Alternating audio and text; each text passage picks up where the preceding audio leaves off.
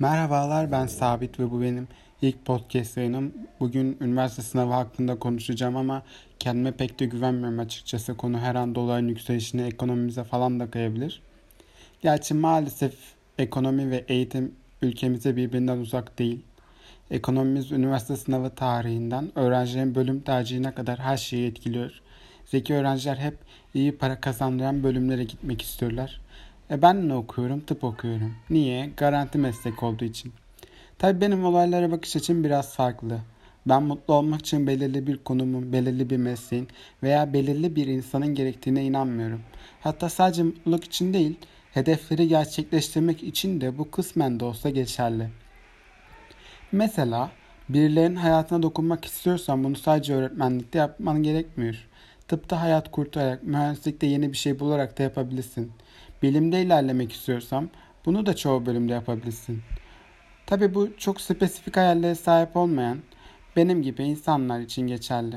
Ben hukuk okuyup yargı dağıtacağım diye ideali olan bir insana karşı çıkamam. Zaten çoğumuzun önüne düşmüştü. Bir tane video var. Videoda 27 yıl boyunca hapiste yatan bir kişiye suçsuz olduğu söyleniyor. Onun tepkisini görünce hangimiz duygulanmadık ki? Ama genel olarak hayatımızın devamı tamamen bu üniversite sınavına bağlı değil. Hayaller her zaman gerçekleştirilebilir ve hiçbir zaman hiçbir şey için geç değil. Yani bu çok klasik bir söylem. Çoğu kişisel gelişim kitabında, çoğu gri koç videosunda böyle güzel insan etiketiyle bu klişe lafı duyarsınız ama kesinlikle çok doğru. Sadece mezuna kalmanın bile çok abartıldığı bu toplum yapısı sürekli bizi bir şeylere koşturuyor. Hayatın tamamını boşa geçiren insanlar, tek eğlencesi dedikodu yapıp kahvehanede siyaset konuşmak olan insanlar bir yıl daha üniversite sınavına çalışmaya ayıplar olmuş durumda. Ama mutlu olma yolunda kayıp bir yılı bırakın bir ömrün bile hesabı olmaz bence. Bizim mahallede bir eczacı var. Aynı zamanda bizim liseden mezun olmuş diye samimiyiz. Üçüncü sınıfta tıpı bırakıp eczacılığa geçmiş. Sizce üç yıl zarar mı var yoksa geri kalan ömrü tamamen mi kar? Veya başlığımızdaki Mabel Matiz'in diş hekimliğini bırakıp şarkıcı olması. Benim doktor olunca hastaneden kimyasal malzemeleri alıp torbacılığa başlama hayalim. Yani bunlar hep örnek. Bu arada söylemeden geçemeyeceğim. Diş hekimliğini bırakıp rengarenk halılarla klipler çekmek mi? Gerçekten bir idolsün Mabel Matiz. Bir de Mabel Matiz deyince aklıma geldi. Geçen gün bir haber gördüm. Mabel Matiz sorusu çok tepki çekti diye. Haberin başında da şey yazıyor. Sapkınlığı savunan şarkıcının TRT'de konu edilmesine veliler tepki gösterdi mi ne? Öyle bir şey yazıyordu.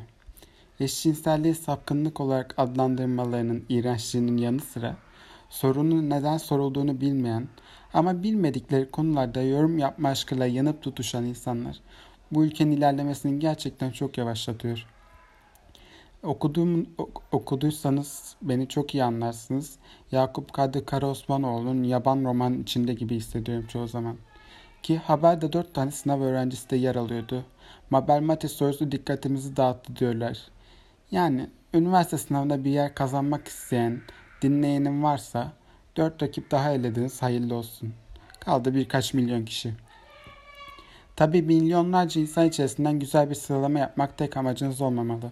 Sıralamanız güzel de olsa kötü de olsa sürekli kendinizi geliştirmeniz lazım.